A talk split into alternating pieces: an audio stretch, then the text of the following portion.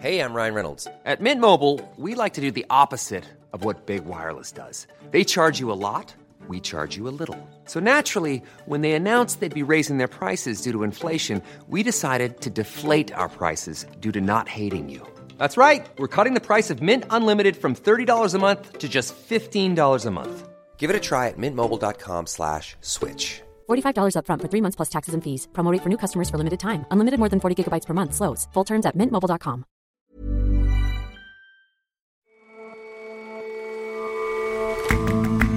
Hello and welcome to The Intelligence from The Economist. In New York, I'm Jon Fasman. Every weekday, we provide a fresh perspective on the events shaping your world. Few countries are free of organized crime. Rackets are easy to run and often hard to eradicate. But in South Africa, corruption and the withering of state capacity have produced an organized crime boom that has blighted the country's economy. And speaking of crime, this sounds like a riddle. How do you steal a 152 kilogram rock wedged under the coronation chair in Westminster Abbey? A chain smoking student hatched a plan in 1950. Our obituaries editor tells his story. First up, though,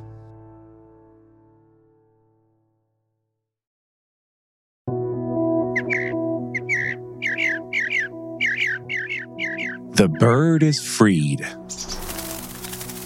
Those were the words tweeted by Elon Musk, founder of Tesla and SpaceX, and the world's richest man, as he completed a $44 billion deal to buy Twitter. There was a lot of back and forth on the deal. Today, Twitter is pushing back against Elon Musk's attempt to back out of his deal to buy the company. Elon Musk changed his mind about buying Twitter again and is now willing to go ahead with his takeover. On Thursday, it finally went through, and Elon Musk became Twitter's official owner. His first order of business? Firing the top leadership of the company. Musk has removed Twitter's CEO, CFO, and top lawyer. The question now is what happens to Twitter and its users next? The completion of this deal brings to a conclusion a months long saga. Tom Lee Devlin is our global business correspondent. Elon Musk first made an offer for Twitter earlier this year. Then he appeared to change his mind. Months of backwards and forwards followed, including the threat of a court trial. And now it appears the deal is done. So, Tom, take us through the saga. Tell us how this thing has unfolded. So, Elon Musk started buying up shares in Twitter at the start of the year. And by March, he'd accumulated 5% of the company without really making too much noise. And then by April, it was revealed that he was the largest shareholder in the company. From there, things started to move very quickly. A deal was drawn up to buy the company by the end of the month and take it private. But then Mr. Musk got cold feet. Uh, he argued that the proportion of bots or fake users on the platform was far higher than the 5% that the company had been claiming. And so he tried to back out of the deal. Uh, Twitter then took him to court to try and enforce the purchase. And then, after some backwards and forwards, will he, won't he, in the end, he decided to go ahead with the deal at the originally agreed price. And one of the first things he did when he took over Twitter was he fired some of the top executives. Why is that? What's that about?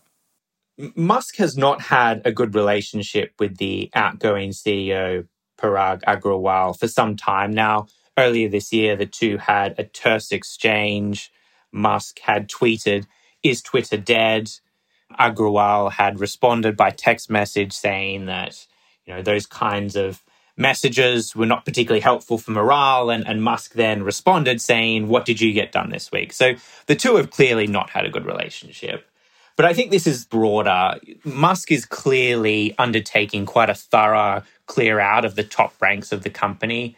It's not just the CEO that's leaving. The chief financial officer, Ned Segal, is reported to have left the company, and also its chief legal executive.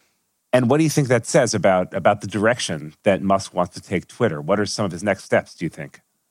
Musk clearly wants to do something big with Twitter, but I think it's still to be seen what exactly that's going to look like. He's talked about turning the company into X, the super app, without really presenting a lot of detail around what exactly that's going to look like. He's also indicated that he intends to do quite a substantial restructure of the company. Washington Post about a week ago reported that Musk was planning to lay off as much as 75% of Twitter's workforce. Now, in recent days, Musk has reportedly rejected that figure in discussions with Twitter employees, but I think it's fair to say that he's planning some pretty radical surgery at the company. What exactly that's going to look like remains to be seen. And what kind of impact do you think Musk will have on the culture of Twitter? I mean, he's he's gotten himself in some trouble before over things he's tweeted. Do you think he'll be a responsible owner? So Musk has said that he's not buying Twitter for the money, but for the benefit of humanity. And in particular, Musk has been really critical for a long time of Twitter's stance on free speech and content moderation. So I think it's fair to say that there are going to be some big changes here around how Twitter approaches that issue. Now, Musk has reassured uh, advertisers that use the platform that the service won't devolve into a quote free for all hellscape so there will be some limits to what he does, I imagine. But I think that it's also fair to say that there's going to be a significant shift in the ethos around free speech at Twitter.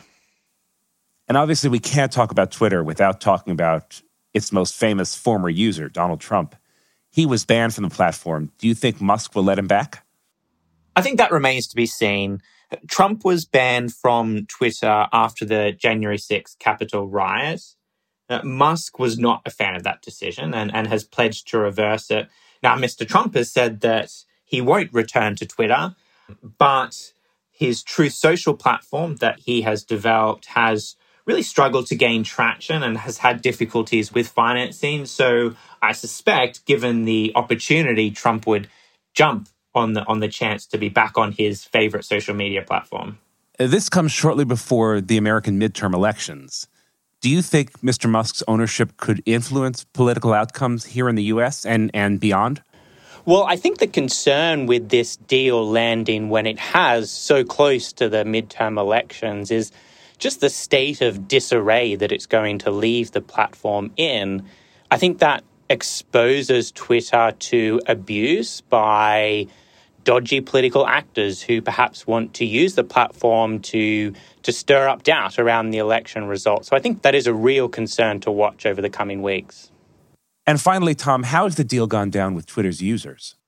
It's really been quite divisive. On the one hand, you have commentators on the right of politics who are delighted by Musk owning Twitter. They've argued for a long time that the platform's content moderation policies were were silencing conservatives, and so they think it's it's the best thing to happen to the platform.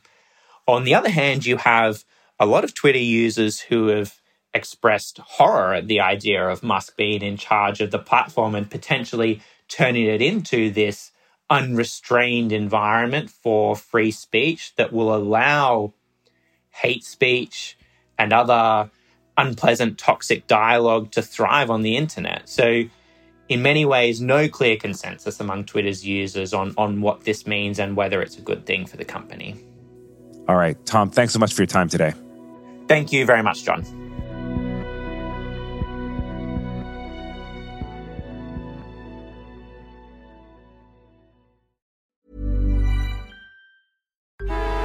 Traffic jams, tailgating, pileups. Ugh, the joys of driving. How could it get worse? The federal government wants to have a say in what you drive. That's right. The Biden administration's EPA is pushing mandates that would ban two out of every three vehicles on the road today. Don't let Washington become your backseat driver. Protect the freedom of driving your way. Visit EnergyCitizens.org. Paid for by the American Petroleum Institute.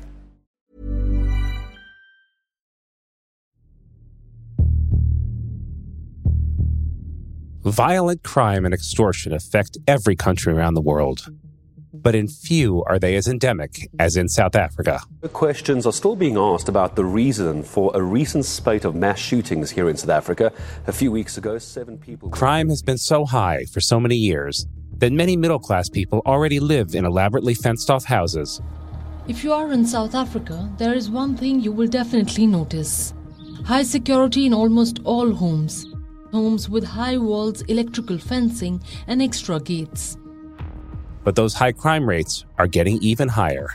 Households in South Africa are witnessing an exponential increase in crime rates. Incidents of housebreaking, home robbery, assault, and murder have been on the rise. It's no secret that there's a lot of crime in South Africa. As it happens, I was burgled myself last week. John McDermott is The Economist's chief Africa correspondent. And there are plenty of media reports, both within the country and outside, about murders and carjackings and home break ins. But there's a lot more to the story than just petty and random crime. So, what do you mean by that, John? The thing that often goes unnoticed about crime in South Africa is that much of it is not random.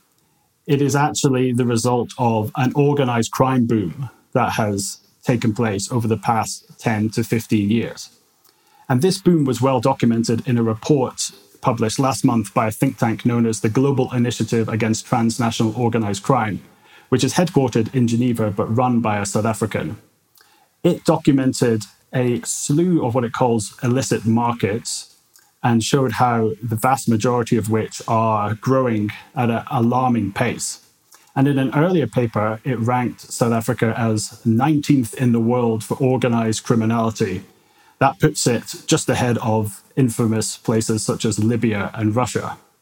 And while listeners may be familiar with Mexico's drug cartels or Iraq's arms traffickers, what the report makes clear is that South Africa, in this area at least, has a envious economic diversity.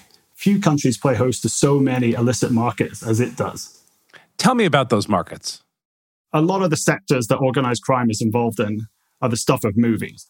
So you have the drug trade, heroin goes from Afghanistan to Europe via South Africa, and cocaine goes from Latin America to Asia via South Africa too. The country is also a hive of wildlife crime, so you get rhino and elephant poaching, which is fairly well known about, but also more esoteric animal trafficking, such as in rock lobster and abalone, which is a kind of marine snail. Kidnapping is becoming an increasing problem, especially due to the rise of syndicates who are demanding ransoms, and gun runners who are dealing in the more than 2 million unregistered firearms in the country just make absolutely every crime worse.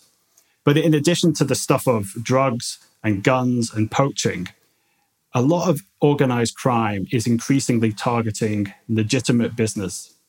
In what way? What sorts of businesses? Well, take a recent example from some conversations I was having with miners in South Africa. There's a big mining firm called Goldfields, which runs one of the largest gold mines in the world, traces its roots back to Cecil Rhodes. And last year it said it was going to start building this huge solar power plant to help power its operations in the mine just outside Johannesburg. But shortly after it made this announcement, it started getting messages from self styled business forums. Now, a business forum may sound fairly benign, but in South Africa, these groups are in effect extortionists. They demand cuts of construction projects, and they're not afraid to use violent invasions and intimidation to get their way. And this is not an isolated case. How widespread are these business forums? They're increasingly common. Since 2015, they've spread from the province of KwaZulu Natal to the rest of the country. And in 2019, analysts reckon that they affected almost 200 projects worth around $4 billion. And perhaps the most brazen case was when a business forum invaded a project to build what would have been the highest bridge in Africa. And this was a project that was being built by a couple of firms, one South African and one German. And after the two firms pulled out, the South African boss said of his German partner, these guys have worked in 80 countries, including Afghanistan and Iraq, but they've never experienced anything like this. So that just goes to show the scale of intimidation that these guys are putting on legitimate business. And what do they want? Are they only after a payday or is it something deeper? Many of these business forums say that they are doing their own form of transformation, i.e., they are trying to uplift black people who, of course, were systematically discriminated against under apartheid. When they invade these construction sites, they demand a very specific percentage of the construction contract, 30%.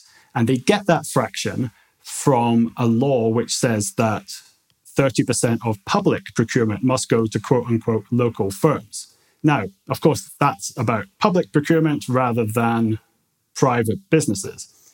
But they use this rhetoric of transformation to try and justify what is effectively criminal behavior.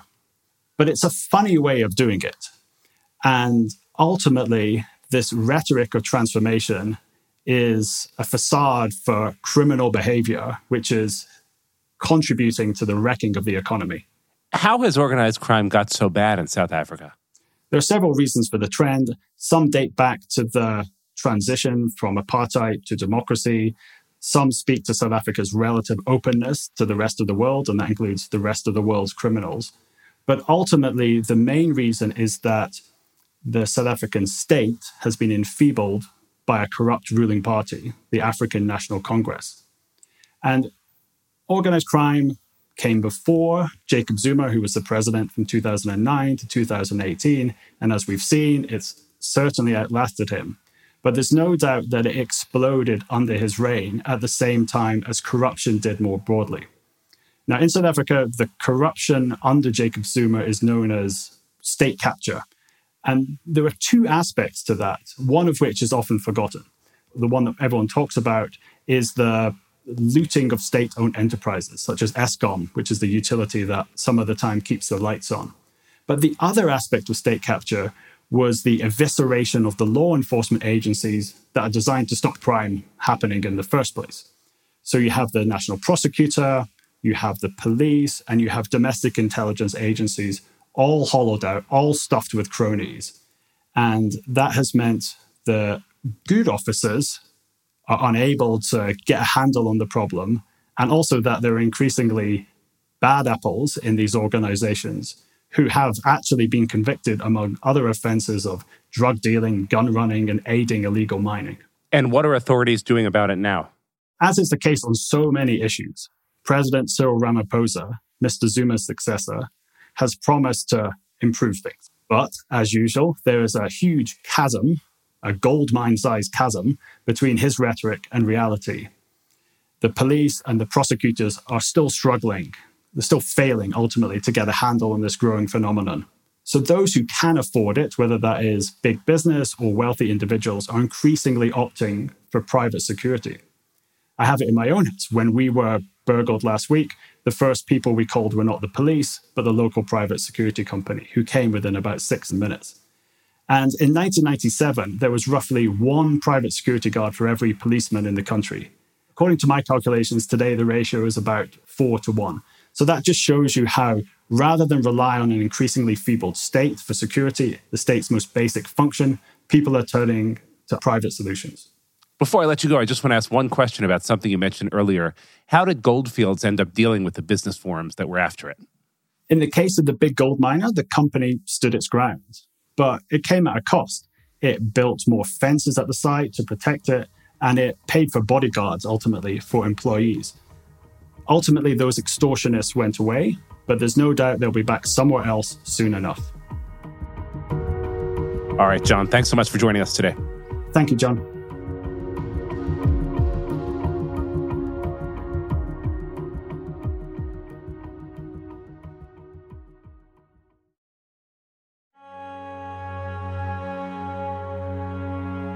Scotland's Stone of Destiny is a rather strange looking object Ann Wroe is The Economist's obituaries editor. It's a block of sandstone, fairly large, about the size of four bricks, and weighing 152 kilograms. It's marked with chisel holes and cracks and looks rather unprepossessing. The reason that all these details were so interesting to Ian Hamilton was that he had hatched a plan to steal the Stone of Destiny from where it was. but where it was was fitting very tightly underneath the ancient wooden coronation chair of the kings and queens of England in Westminster Abbey.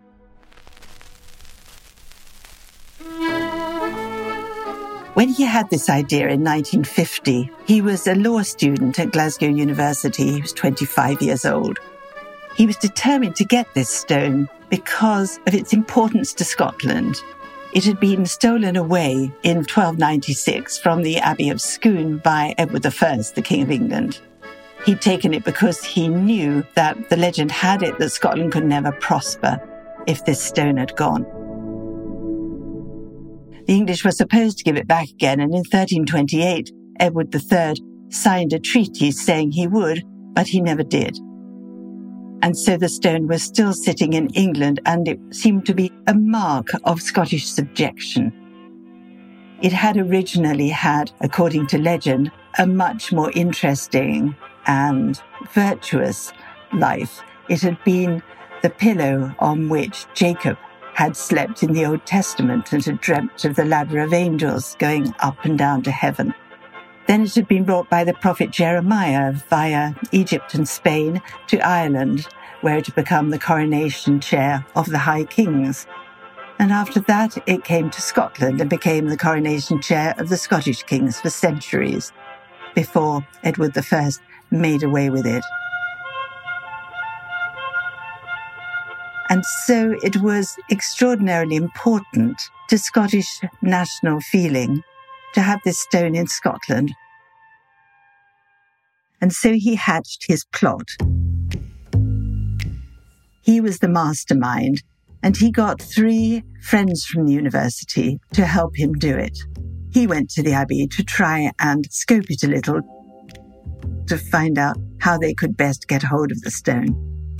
His first plan was to get himself locked in at night. But he was found by a night watchman and thrown out as a drunk. So the next night, just before Christmas, they went back to the Abbey and did get in through the softer door by the Poet's Corner. And they got into the Abbey and managed with a lot of shifting and straining to get the stone out from under the coronation chair. But as Ian Hamilton edged the stone onto his coat so that he could drag it away, he pulled one of the rings too hard and the stone broke in two.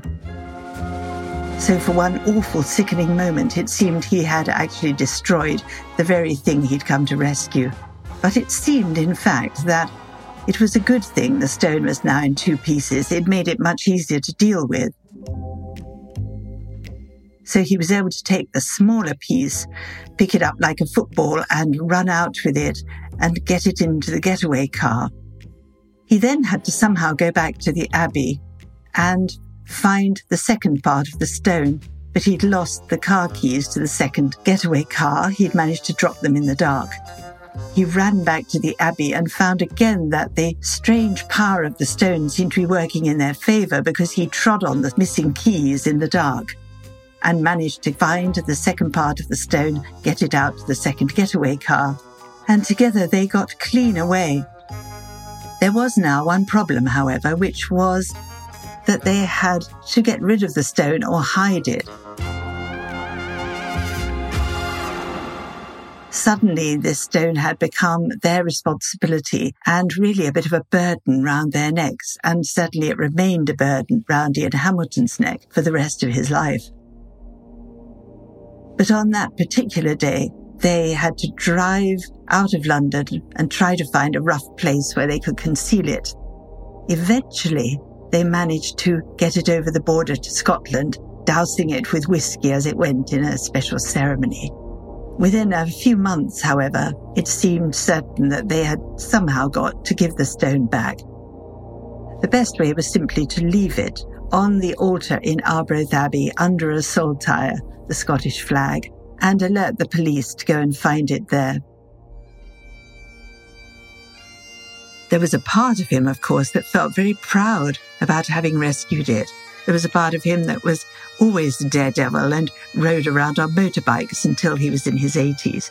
So that was the man who had stolen the stone, but he also felt that it was not right that he should have become famous for doing this daft thing, as he thought of it, where people who had actually given their lives for Scottish independence or had given their lives in the war were not remembered as keenly as he was. So he found the stone quite a burden. And it was only in 2008 when a film came out that he felt he was ready to look at it again. In the Highlands of Scotland, a symbol of freedom was kept the Stone of Destiny.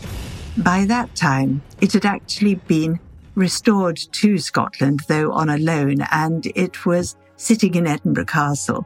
So Ian Hamilton felt very clear that the tide of Scottish independence was now running the right way but he was still haunted by the last view he had had of the Stone of Destiny after he'd left it on the altar in the ruins of Arbroath Abbey. He'd looked at it sitting there between the blood red walls of the Abbey and seeming to him to cry out Scotland's defiance. Ann Wroe on Ian Hamilton, who died at the age of 97.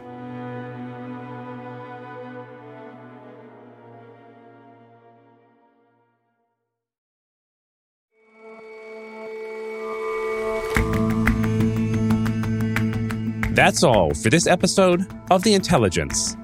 The show's editor this week was Marguerite Howell. The sound engineer is Will Rowe. Our senior producers are Sam Westron, Jack Gill, and John Joe Devlin. Stevie Hertz is our U.S. audio correspondent, and our creative producer is William Warren. Our producers are Rory Galloway, Alize Jean Baptiste, and Kevin Caners, with extra production help this week from Margaret Kadifa and Emily Elias. We'll all see you back here on Monday.